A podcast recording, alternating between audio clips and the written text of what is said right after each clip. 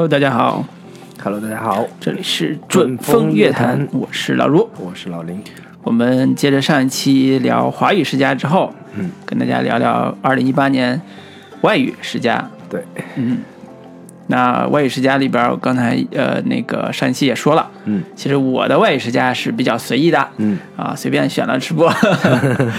这个不是电影，就是不是不只是电影，其实有很多啊啊、剧，包括美剧啊，包括一些啊、纪录片儿，甚至嗯所以我的外语世家是比较更像一个啊二零一八好好内容推荐，影视内容推荐，你知道？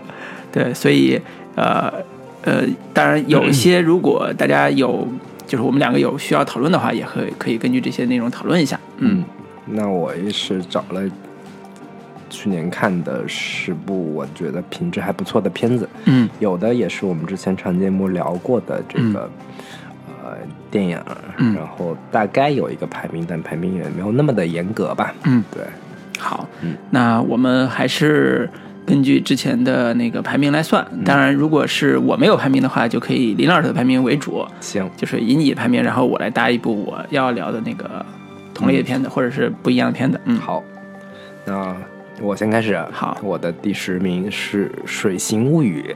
《水形物语》哦，是奥斯卡颁奖季当时我们聊聊的那部。对嗯对对，然后人家算是得了奥斯卡最佳影片了，诶但是被我排在了第十名这样的一个位置。对，嗯这些片子可能看当时看完之后，可能很快也就过去了。嗯我是对他的一个爱情观是当时觉得还挺独特、挺新颖的，嗯，人妖恋是吗？人兽恋、人鱼恋，哦人兽人鱼恋啊。对对对，他本身的这个呃情感观以以及他为什么会得奥斯卡最佳影片，也是因为他打了一个真正正确的这样的一张牌。嗯然后呢，呃，我看完之后，嗯，他最后那个一个一个一个带带有一些身体残疾的一个女人，跟一个、呃完全是一个野兽一般的一个一条鱼的这个情感。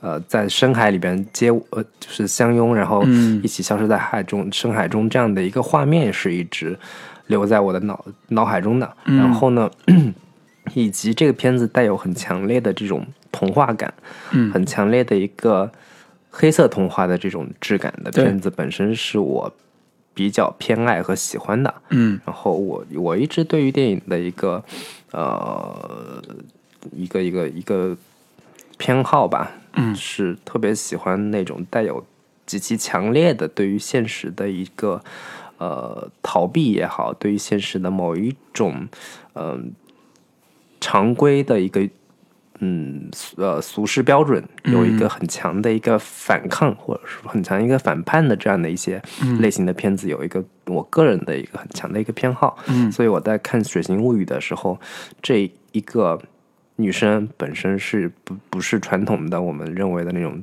金发碧眼的美女的这样的一个形象，嗯。她她是呃本身是一个其貌不扬的一个有一点老姑婆的这样的一个呃女性形象，以及那一条鱼又不是我们传统所看到的那种特别带有很强的光环的，对。然后有很强的这种超能力的这样的一些设定的，对，呃的的两个人物形象，嗯。这样的一个组合是让我挺耳目一新的。对。对，所以我我是嗯。把它放在我的第十名的位置。我是后我之后重新再回想这个片子，我觉得还还是挺不错的。嗯。嗯，我对这个片子最大的感受是，他 用了一个他他的故事特就是。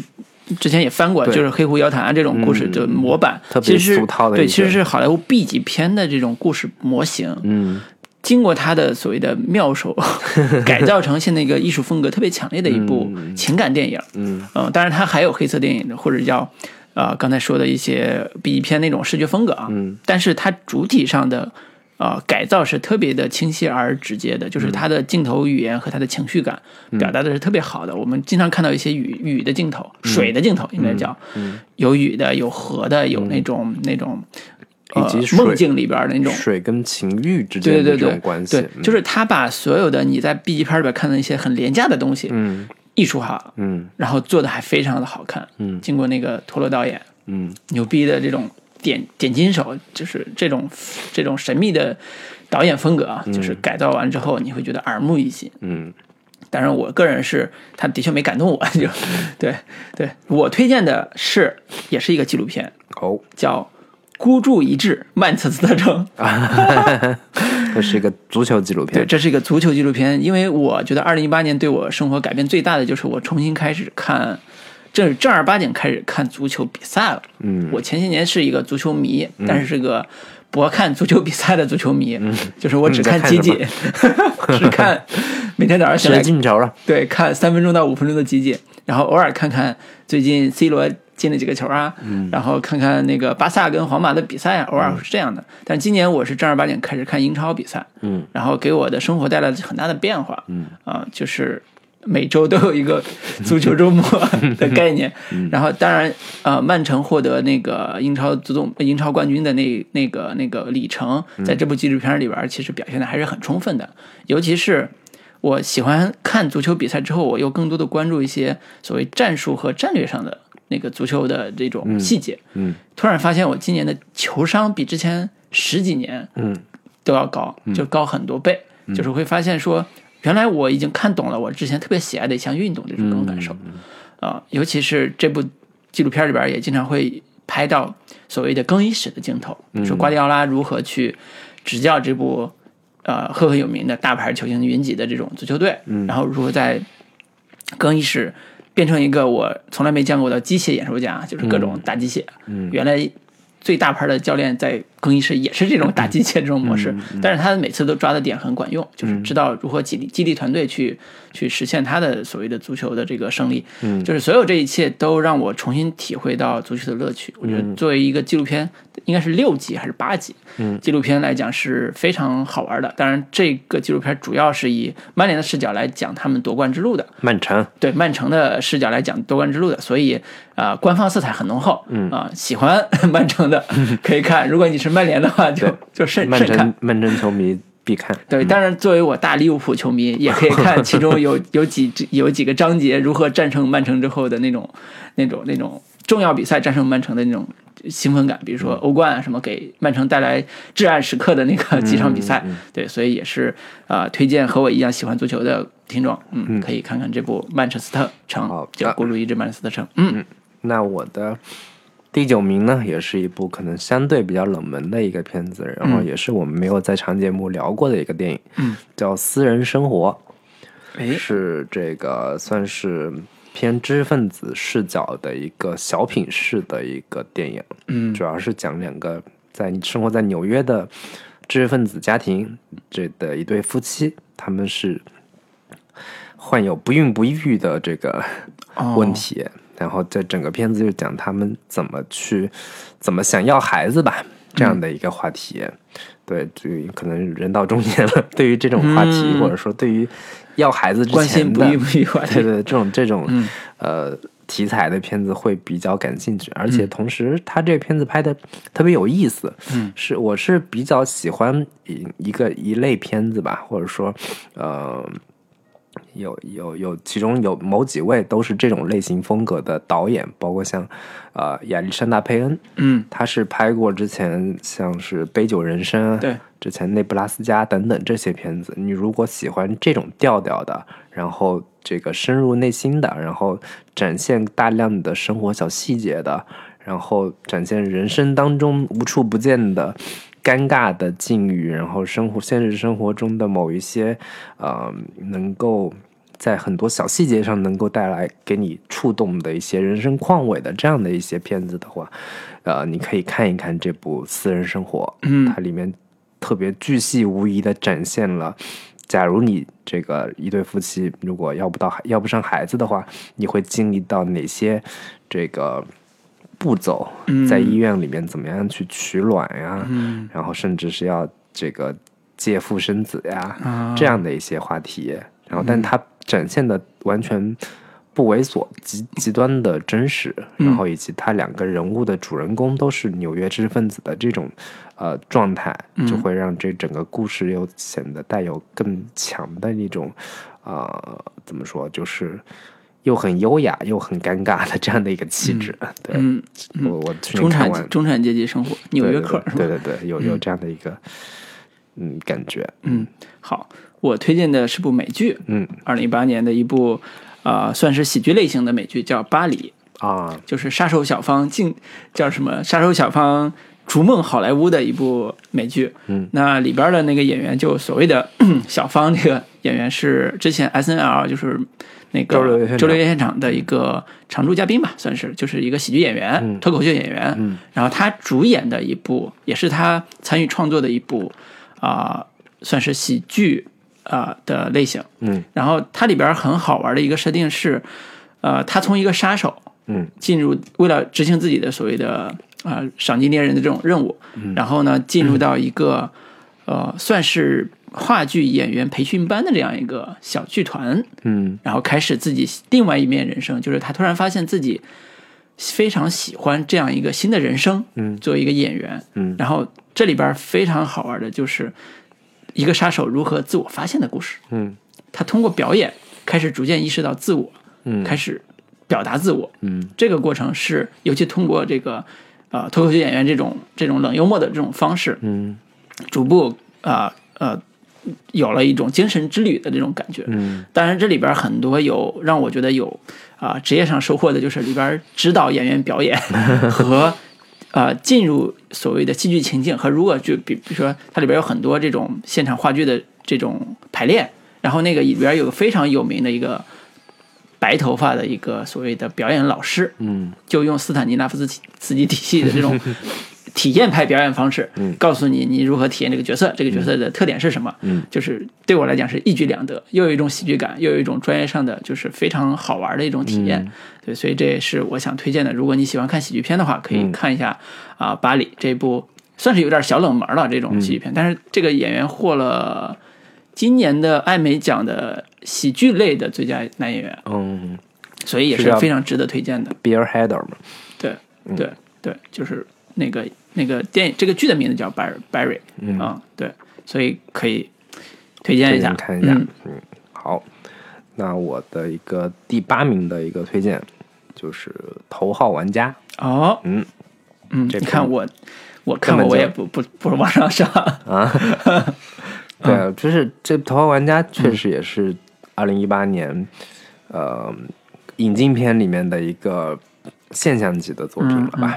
对，它这个大量的这个我们耳熟能详的一些经典的呃人物形象，对游戏桥段啊游戏啊、嗯。电影的一些桥段，嗯。以及对于呃未来人类的生存状态，嗯。也有一个属于斯皮尔伯格个人的一个想象性的一个呈现。嗯。对我觉得这片子也算是这个去年一部一部话题性的大作吧。是。然后我觉得，尤其是以呃，它可能给我们国产国产电影带来了一个启发，嗯。就是像斯皮尔伯格这样的一个地位的导演，以及他这样的年纪的导演，甚至是那个对比我们的张艺谋嗯。国师这样的一个地位的这样的一个导演，他还有自己的一个，嗯、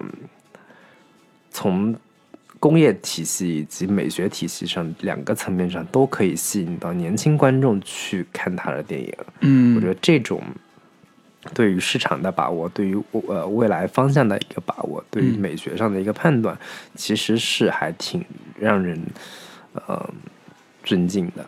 就是斯皮尔伯格这样的一个、一个年纪跟地位的一个导演吧，嗯他在商业类型片上所做出的贡献。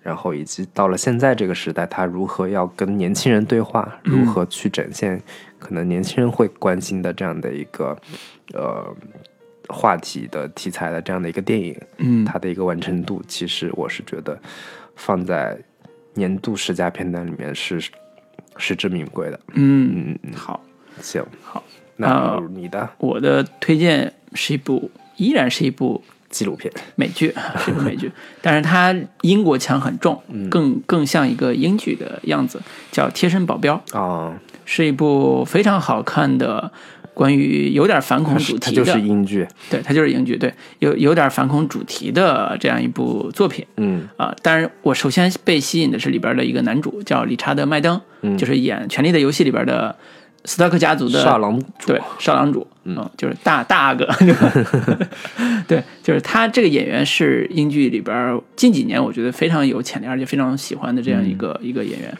然后这里边故事，当然故事一个很简单，就是他作为一个呃刚退役的一个保镖，嗯。然后保护国在英国非常有地位的一个算是呃高层部长级的对高层吧，就是女高层啊、然后他俩人之间的冲突在一开始就建构的非常的好。嗯一个女高层是中年妇女，嗯然后她当年就投票选了，投投投票让这帮年轻人去上战场。嗯然后这个退役归来，退役归来的这个呃男主呢，就是当年在战场上经历过对，经生死历过伊拉克战争的这样，对伊拉克战争经历过生死，经历过所谓的兄弟丧命这种情境，所以他们这种保镖这种行径，这不或者保镖这种关系，在一开始张力就变得啊、很很就是作为一个男又是一对男女啊，这张力就变得很清楚了。嗯。同时，这故事的大大情节上就是一个谋杀的故事，嗯。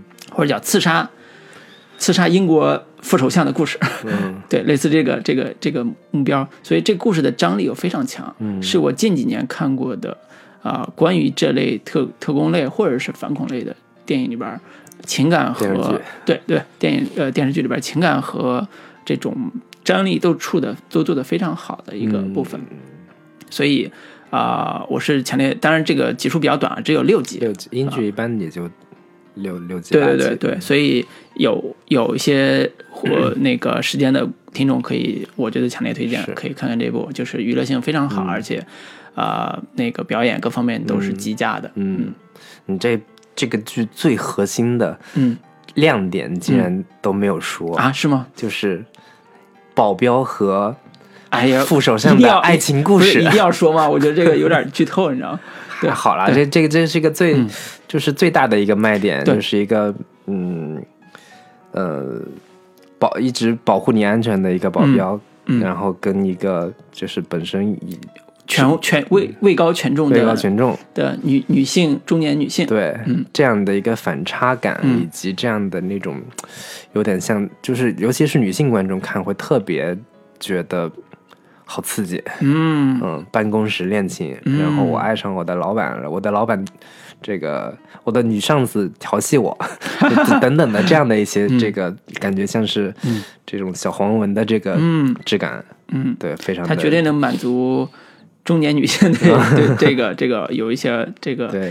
幻想啊，但是拍的还是挺对，而且挺真实的。就是对于嗯。这两个人的情感关系的一个处理是嗯。非常的细腻和微妙的。我觉得这两个就就这两个人是怎么搞到一起的，怎么嗯能最后就是互相这个看对眼，这个整个情感的过程其嗯实是，甚至我觉得比呃就是动作性的场面，嗯。拍这个反恐的这些这些细节都要打动人心的。哎，嗯嗯，对，所以这是呃补充一个 很重要的看点啊，我是有意忽略了。嗯对，那我们继续。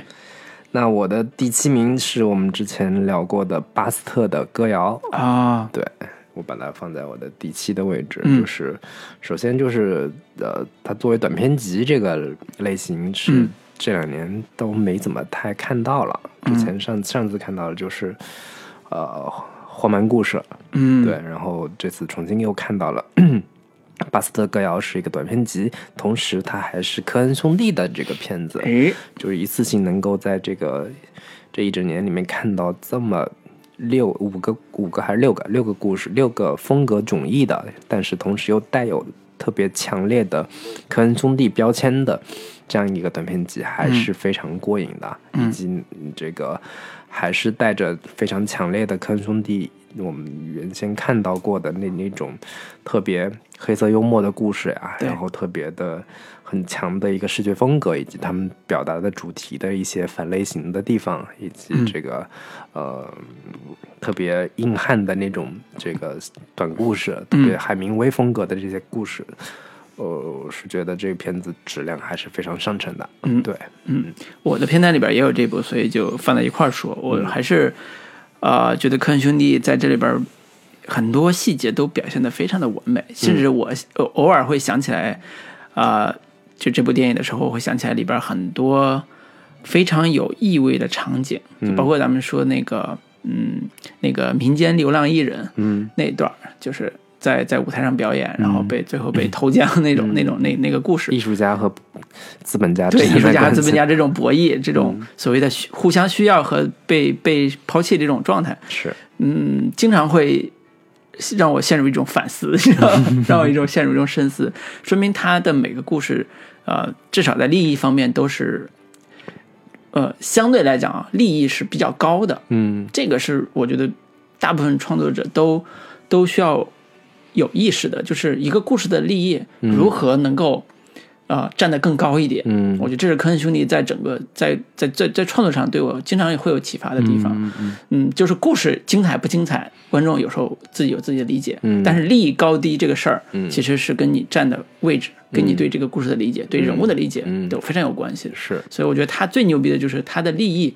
经常能站到一个旁人看不到的地方，嗯然后突然就比别人高一大截嗯，包括刚才讲的这个故事，还有最后的那个、那个、那个，最后那个故事有点晦涩了。第二个。对，就是嗯包括这个西部那个那个女孩去、去西部那个那个嗯受惊吓的女人对受惊吓的女人那个故事，就是她在利益上都能找到一些趣味点和独特的地方，嗯。去重新的去相当于重写故事。嗯。我觉得这个从我今年又补看他的《冰雪暴》这种片子嗯。啊、的感受是一模一样的。嗯，这故事是个犯罪故事，但是它重写之后，那故事的内核就变了，太厉害了！我觉得这也是值得推荐、值得琢磨的一个好的导演和好的片子。嗯，行，嗯，那我的第六名是《遗传厄运》。哦，嗯嗯这个如果单独我们要列一个年度十大什么恐怖惊悚片的这个片单的话，我觉得这这部片子肯定是列在第一位的。嗯，这也是我去年看过的最好看的恐怖恐怖哎惊悚片。哎，然后那个他让我看到了一个恐怖片的一个新的不一样的拍法，嗯。就是原本我们都常见那种恐怖惊悚片的一个类型，会被认为是一个 B 级片的制作，嗯。或者说相对比较粗糙的，甚至是在主题利益上都会比较的廉价感强。嗯但是我看《遗传厄运》完全没有这个感觉，嗯，就是它是让我知道说恐怖惊悚片是可以拍的这么的精致的，嗯以及它所传达的主题也是可以那么那么微妙的，就是它里边有大量的关于一个家庭内部成员之间，当一个人死去之后，每个人的一个精神状态、情感状态，每个人呃之间的那种呃微妙的情感的一个呃冲突，嗯这些点都是我们传统看艺术片甚至看文艺片的时候，嗯才能看到。但是在这样的一个呃恐怖惊悚类型片里边，我们能看到这么细腻的这个情感冲突，嗯然后这么的呃，就是甚至是我们看原先是看《海边曼彻斯特》这样的一些片子里面才能嗯体会到、体验到的这样的一个情感，在一个恐怖惊悚片里面。竟然能够展现的淋漓尽致，对。这个是他做的很高级的一个地方。另外就是他对于，呃，他并不特别的撒狗血，嗯。并不特别的去故意的要要要去吓你，靠一些极其廉价的那种手段，就是那种呃一惊一乍的配乐呀，用嗯。用一些很很廉价的一个惊吓方式来嗯制造那种廉廉价的恐怖感，这个他都没有，他是还是更多的从心理的这个层面上去给你制造恐怖感，是。这个是我看完之后非常喜欢的一部恐怖片，是嗯。是，我觉得我呃这部片子也在我的榜单里边，嗯。就是呃我很喜欢他的镜头语言，嗯。非常喜欢他镜头语言，嗯。就是非常克制。嗯。然后呢，他的克制之余又有一种隐喻感。嗯当然，它里边有很多的造型也完成了这个功能啊，就是比如说房子，嗯。那故事一开始就是一个模型，微模型对微缩模型，然后这个微缩模型这个房子本身又不停的跟现实的他们的家庭关系互文，嗯。就是经常会有一个类似像原来他做的就是他就是他做的模型就是他们家发生的重要的事件的一个微缩版，嗯。然后这种啊、视觉上的冲击力其实非常强的。嗯。我觉得这也是一个所谓的精神世界外在呈现的一个很重要的表达方式。然后通过恐惧的这种就是惊悚片这种类型把它包装起来，嗯啊、特整体感受特别像欧洲文艺片，嗯。加惊悚的这种效果，有点像北欧的那那那那一批的那种 那种风格，所以还是说啊、它的整个文艺气质很强，嗯。然后呢又有非常好的这种情感的这种触动点，嗯。细腻，然后够冷静，而且也有啊、到最后会发现这个秘密来自于他家庭的时候那种悲剧感，嗯所有这些都完成了一部很很完整的一个作品。嗯啊、我也是，也是我如果其实说实话，如果排我今年排外语外语片前前十的话，我这部片子可能就会排到我的前二，就是第一、第二这种位置。嗯对，所以也是非常非常好看，也非常推荐大家看的一部电影。对，所以老卢是一个基本上不怎么看对我不怎么看恐怖片的这种都会特别喜欢的话，可见这片子完成度质量之对高。对，遗传厄运，强烈推荐。好，那我的第五名了吧？应该是第五名是《网络迷踪》。嗯嗯然后《网络迷踪》的话，也是去年也是有一个话题，就是关于桌面电影的这样，嗯就是一一下子出来好几部呃桌面电影的这样的一个片子，包括这部，还有一个这个解除好友、嗯暗网这样的一个片子，就是呃大家都在探索说未来电影的一个发展方向，嗯，未来电影的一个拍摄方式到底应该是什么样子的，嗯，年轻人更愿意接受、更喜欢的一个呃这个电影的一个展现手段会有哪些可能性？那那个。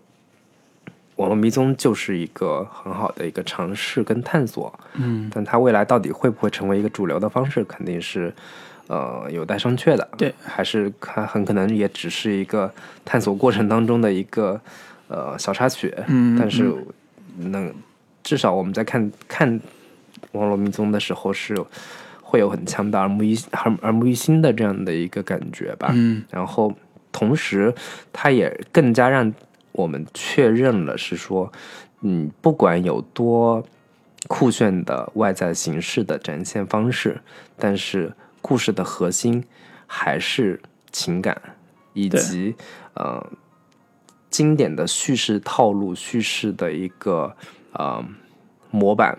嗯，你在你用再酷炫的方式去呈现的时候，这些基呃基本的叙事的一个标准跟守则，你还是要遵守。嗯，所以在网络迷踪里边，它所有的这些外在的去呃表现形式，都其实是跟我、经典的一些叙事套路、叙事方法是紧密结合的。是也这也是为什么它会能让大家有那么强的代入感。嗯就是呃，首先情感内核还是呃父女之间的情感，嗯然后叙事的呃套路也是一个呃经典的希区柯克所传承下来的这种制造悬念的方式，然后一步一步的抽丝剥茧去找到最后的真凶到底是谁，这样的一个基本套路。对对，这个是我觉得呃。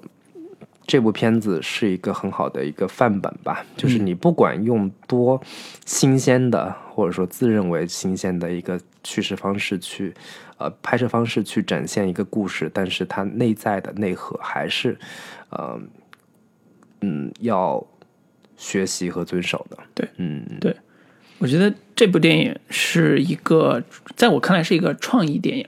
嗯，就是它有一个非常好的视觉化的创意。嗯啊、当然跟暗网那个创意其实概念是一样的嘛。嗯然后它通过其实相对传统的这种叙事模式，嗯把这种创意发挥到淋漓尽致，让你觉得拍案叫绝，说我操，这个这个竟然可以这样讲故事。嗯就故事大家都能懂，你故事简单讲一遍大家都能懂，嗯。但是竟然可以用这种方式去讲，这个是一个让人耳目一新的地方。是，嗯。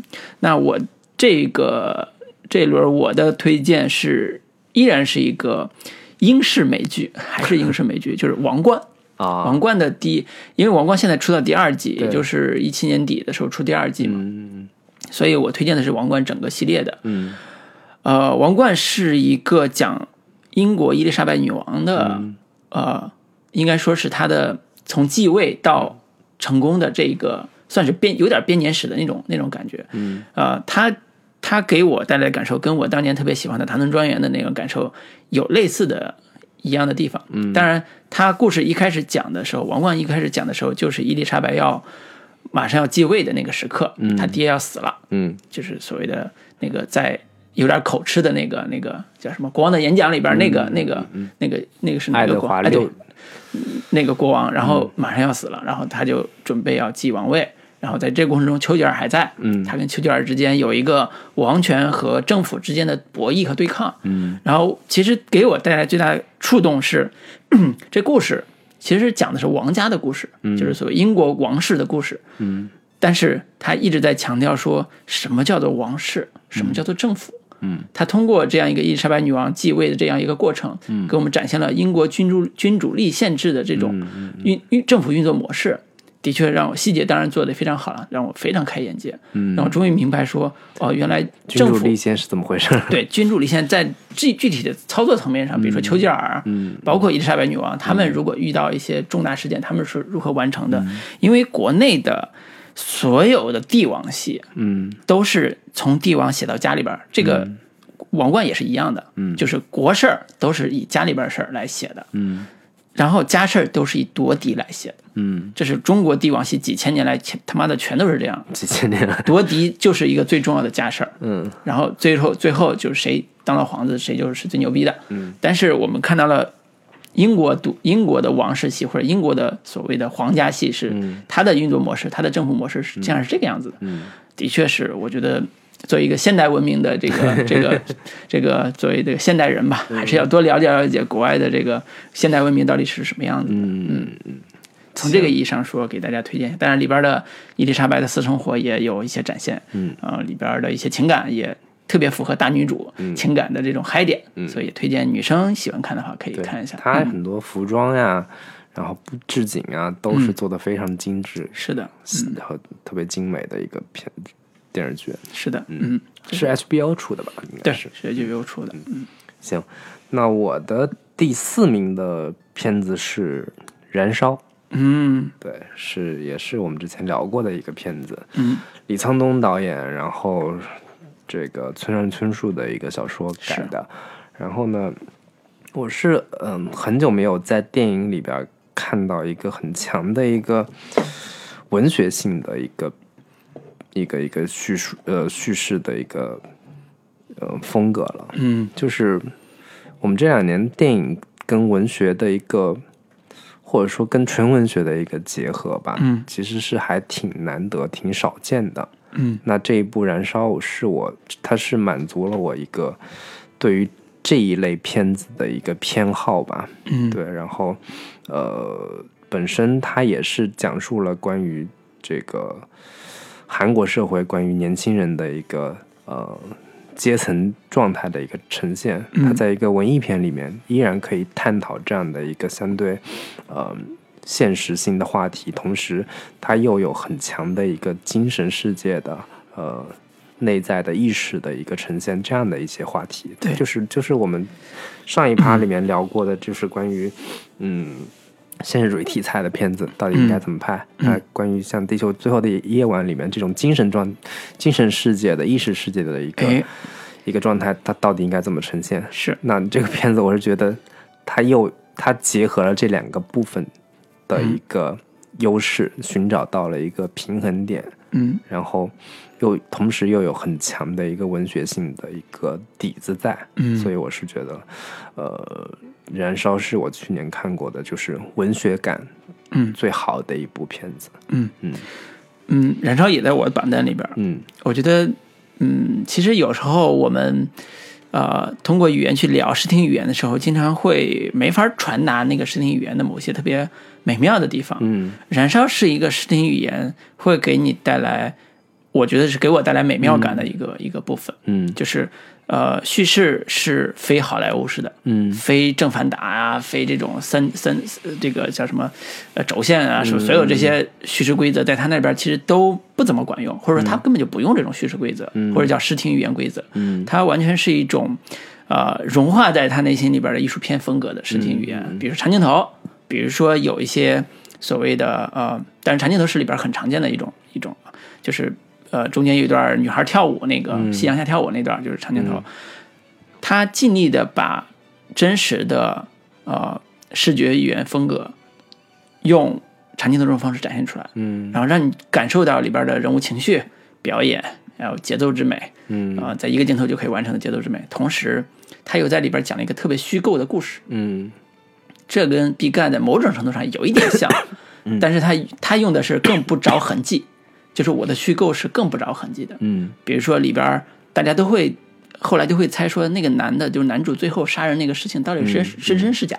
对，还是你只是写了一个小对，说，还是只是写个小说？就是他所有的虚构都铺的很巧妙，或者铺的很隐晦。嗯这个时候你观看的时候，那个愉悦感都来自于这些啊、草草蛇灰线这些细节部分，包括他的那些啊、视听上的那些呃所谓的柔化过渡，嗯然后通过长镜头完成了，但是你还没有注意到里边背后的意思，那种、那种解读感，嗯都在李沧东这部《燃烧》里边能看出来。嗯甚至有时候可能你看了小说，你都未必能真正看 看得懂这部电影真正最后要要完成的这故事到底是啥。嗯所以这也是说，欣赏电影除了看故事之外，嗯我们还能看到很多很多不一样的趣味。嗯视听语言这个部分也是很重要的。嗯嗯，就打破之前我们看到好莱坞叙事片里边那种强冲突、嗯强蒙太奇式的这种表演表达风格。嗯对，所以《燃烧》也是一个很值得推荐的电影。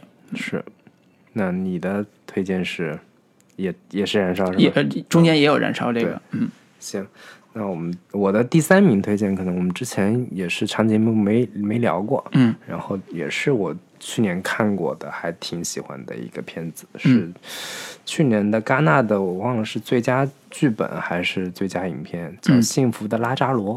啊，对，这个也是去年也嗯这个呃好评口碑都还挺不错的一个片子，嗯，然后是一个意大利电影，嗯。然后 就是我这两年好像对于电影的一个诗意感，忽然有一种很强烈的偏好，嗯。对于电影所呈现出来的一个诗意，对于嗯。现实世界忽然转换一个一个视角去看，或者说导演嗯、有意的截取出来的一些画面跟场景，用一种静观的方式，竟然会有一会产生一种跟现实有隐隐的距离感的这样的一种诗意的片子，我有一个嗯。很强烈的一个、一个偏好，所以嗯。这部《幸福的拉扎罗》是就是呃我刚才所说的这种诗意感的电影的一个非常好的一个范本。嗯它的这种诗意感，甚至是可以跟之前我们说的《地球最后的夜晚》毕赣这样的一个精神气质是有一个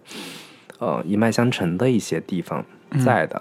然后同时，它这个片子又有很强烈的一个宗教感或者说神圣神圣感的这样的一些气质在里边儿。然后这片子就是本身是跟那个基督教的一个背景有比较强的一个结合跟联系。嗯然后里边的男主选演员也也选的特别好，就是一个特别干净的、特别纯粹的一个一个外形，然后他他有点类似于是一个嗯。基督转世这样的一个一个一个呃人物标签，嗯或者说人物人物设定，然后他怎么怎么在经历了种种的一个嗯、不同的人对他的一就是在他身上的一个呃产生的一个关系，嗯。但同时他又是一个相对是一个抽离状态的一个一个一个人物状态，就是它里边有它本身这个故事带有一个比较强的一个奇幻感，嗯。就是它是一个，嗯、在一个小庄园里边，然后有一个大财主把他们把一群农民，就是相就不告诉他们任何外界的世界的一个消息，让他们几十年如一日，完完全是过着农耕生活，完全不知道外面的世界发生了一个什么样的变化。然后当他当这群农民发现自己被骗了之后，纷纷的都离开了这个地方。那拉扎罗就沿着公路又来到了城市。到了城市之后，发现那个已经是过了几十年了，甚至是上百年了，呃，应该没有上百年，就几十年之后，拉扎罗的样子一点都没有发生变化，然后这些人就把它当当成是一个神神迹一般的存在。它这呃故事元素里边会有涉及像是穿越这样的一些，其实是有一点商业性的元素，但是这种商业性的元素被它处理的特别的呃巧妙，完全不不狗血，不走噱头。对，就是我整个看完之后，对这个片子的本身的一个诗意的一个画面，同时它所传达出的主题，都让我觉得还挺受触动的。嗯，好，我推荐一部之前我们聊过的，嗯嗯，那个《寂静之地》。啊，《寂静之地》也是一个呃，算是惊悚恐怖类型的嗯片子，在娱乐性上比较强的一部电影。嗯。嗯，当然我是比较喜欢里边的氛围营造的这种感觉，因为它整体上来讲并没有特别强的所谓的怪兽，这就是完全是以打怪兽为核心的这种故事，嗯。而是一个有点像嗯逃命模式嗯。的这样一个主线情节。嗯。呃，最后一幕才出现这个所谓的怪兽，嗯。这个真实对抗，嗯。这样一个情节，所以它整体上，嗯的恐怖感更多来自于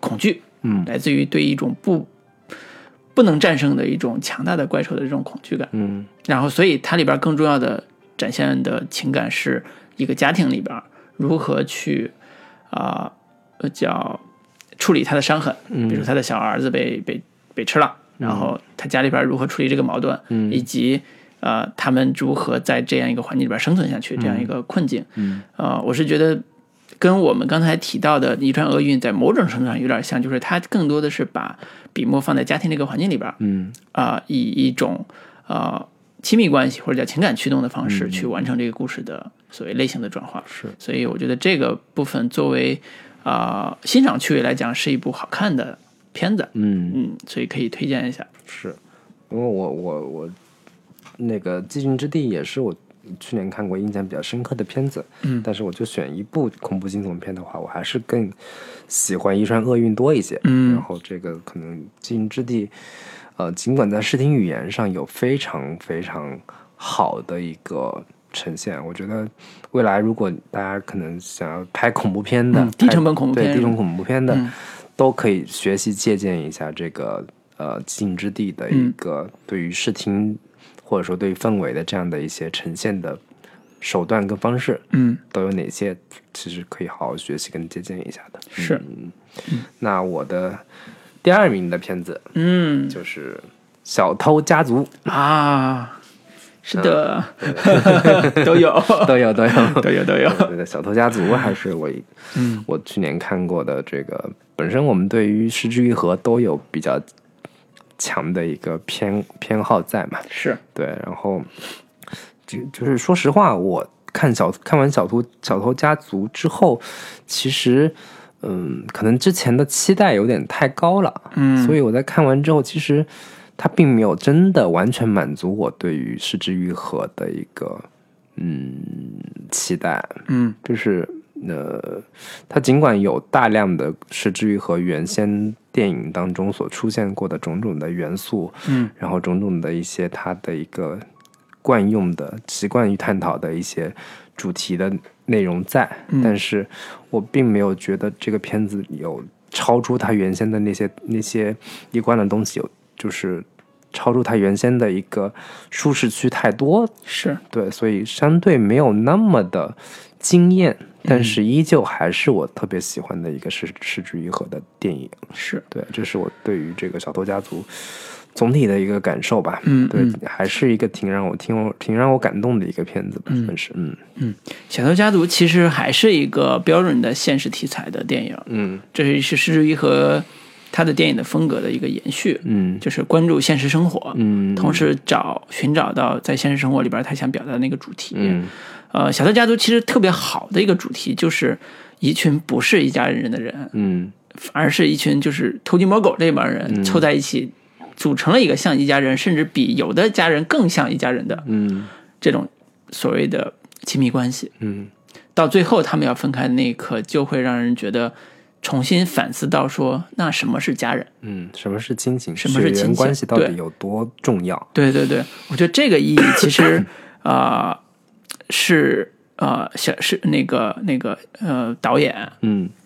特别喜欢探讨的一个问嗯题，嗯嗯，他特别喜欢探讨亲情，对，特别喜欢探讨亲情里边那种伤害，那种、嗯。那种所谓的呃疏离感。对啊。就包括之前的如父如子，如父如子两对夫妇抱错了，对，然后这种没有血缘关系，但其实是呃有羁绊的对对对，有羁绊的这样的一种情感 对。的的微妙状态，以及之前的这个呃无人知晓，嗯对。它是另一种极端的状态，就是你有有血缘关系的嗯。一家人，但是那那个你母亲完全不管。就是不管孩子，嗯就抛弃他们离开了。那这种情景到底是一种什么样的对对，所以嗯小偷家族跟我比如说华语片里边那种我不是药神这种所谓的社会问题片，其实风格是完全不一样的。嗯它其实处理的是说，呃，它不是以一个所谓社会问题的现象来剖析，来、嗯来所谓改变社会这种、这种角度去处理的，而是说这是一个呃，他很好的故事题材。嗯。他通过这个故事完成的是他想要的关于亲情的问题的表达，嗯或者是伦理问题的表达，嗯嗯。血缘问题的表达，所有这些都回在回到了他特别嗯冷静的，或者是特别有一点剖析自我剖析感的嗯。这种命题上面。所以，呃，他给给给人带来的这种情绪上的，我之前说电影一定是感情的，这种感情它是更高级的，嗯。它没有煽动你去去反思收容制度，对吧？反思这个小孩为什么成成小偷了，嗯。他他还是更偏向人情伦理这个层面上去探讨，呃，他获得的那种温暖的感觉，其实在某种程度上是更积极的，嗯。是更有意义的，在某种程度上是更有意义的。所以我是觉得，嗯，同样现实主义题材，呃，或者叫现实向题材，嗯呃，失之愈合的小偷家族是一个，呃，他在拿捏尺度和甚至包括刚才提到的那个早期的那个、那个、那个、那个无人知晓那种风格，还是有很大区别的。就是他拿捏这个程度上，你可以讲他更成熟更，成更熟练。对，更熟练了。对，就是这种表达方式，呃，我就觉得审美上来讲是很很很有这种体愉悦感的。嗯嗯嗯嗯。对，所以我想推荐这部《小偷家家族》。嗯，那我估计我们挑选的最后一部，我的第一名，嗯应该也是老卢特别心水的一部片子，嗯就是三块广告牌。哎呀，竟然都是最后留的这一部。对对对对，就是三块广告牌，就是实至名归的，应该是二零一八年带给我们观观影感动或者说观影嗯触动最强的一部片子了吧？是是，对，就是包括他跟水形物语打架的时候，我都觉得、好气哦。为什么 为什么被水形物语打败了？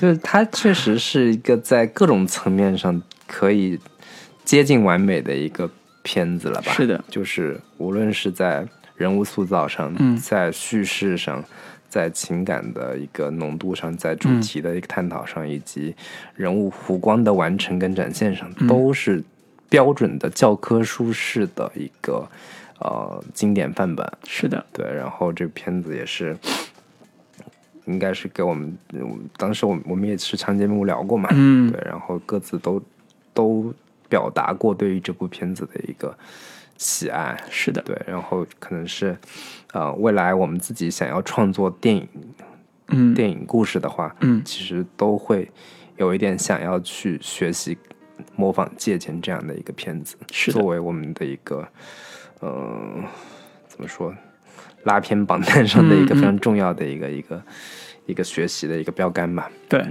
对，因为三块广告牌在故事的完成度上的确非常高，嗯而且呃，作为导演来讲，他的创作上也是在这一部里边有很好的提升。我是觉得啊，嗯呃，他特别像我喜欢的，比如说科恩兄弟嗯，啊、他在某些点上又有点像昆汀，但是没有昆汀那么夸张。极致。嗯对他特别像科恩兄弟，倒是倒是真的，就是冷峻的犯罪类型片。嗯然后呢，他三国网拍做的更更有意思的是，他在这种冷峻中加了温柔。对，加了他没有像科恩兄弟那么那么残酷，黑色幽默呀，嗯然后冷冷酷的一些天地不仁的这样的一对对对些东西。对，他加了很多温柔的部分，比如说那三封信。嗯，哦，竟然有还有包括那个老警察，对对就是及他那个那个那个小警察，对就是后来那个 就是被被被被火烧了的对对那个那个那个哥们儿，就是自我革，新了，对对对就是，他中间有有一些非常喜剧感的场景，嗯甚至你觉得这个人性之残酷已经体现的很很充分了，嗯突然这个人物又有一个新的契机变化了，然后。嗯，那种变化又让你去体看到人性的那种希望之光，看到人性的温柔的那一面，嗯你会觉得这个电电影又触动了你最心内心里面最柔软的那一部分。嗯一个犯罪类型片能做到这一步，我觉得真的是太了不起了。嗯，而且它整个视觉愉悦感是非常强的。是。呃，我印象最深的就是那个长镜头，嗯。就是情绪非常的紧张，那个小警察嗯。演那个那个那个劲儿，就是非常愤怒，就要到对面把那个广告商给打死。嗯。然后镜头跟着他从那个监狱，呃从那个呃对面那个公安局出来，嗯嗯。警警察局出来，跟着他一直往上楼梯上走，嗯。踩呃对着他的屁股一直往上往上走，走到走到那个二层，然后抓着那个广告商，暴打一顿嗯，然后扔下去，对，自己又跟下来，然后就又跟到那个大街上，看着那个摔下楼那个那个广告商又踩了好几脚，打了一顿，情绪非常连贯，嗯。然后完成度非常的高，而且你能 非常的感受到他两个人在这个情境下所有的这种情感和处境。嗯。最后收尾阶段还有一番儿，就是他他旁边站了，就是进检警察局，就是打完了进警察局，然后有人拦住他，一个黑人嗯拦住他说：“你怎么能这样？”嗯因为这个小警察是之前打过黑人，所以对那个黑人完全不屑一顾，说：“老子就这样，怎么了？”嗯划进去了。他不知道那个人就是新到任的警察局长。嗯就所有这些情节铺垫、情绪转折，还有你对人物命运的这种突然的转折，就、嗯。就就带入的非常的清晰。哪怕这个人物你觉得特别坏，嗯。但是这个人物命运一下子就能勾起你的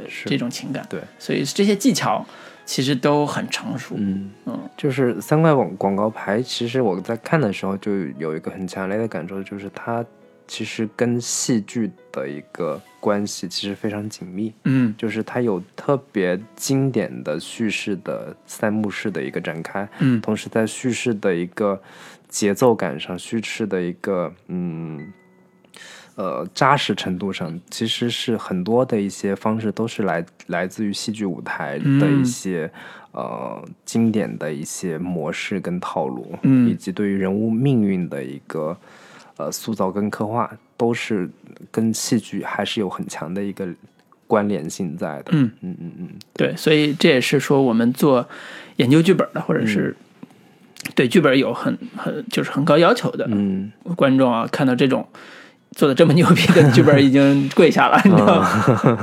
就只是有生之年，如果能写出这样的故事，就是已经啊死而无憾了。对，对，就可以标榜成二零一八年年度对，年度佳片。年度佳片，强烈推荐大家去看。嗯，好，那我们我各自的一个十佳推荐，嗯基本就是这样了。是嗯，是洋洋洒洒也是一个小时对。嗯，然后我们希望二零一九年能够看到更多更好的片子吧，是也给大家推荐一些更好看的片子，嗯帮大家这个避过一些烂片子。对对对，嗯对，也希望大家多多支持我们。嗯，好的有有你自己喜欢的。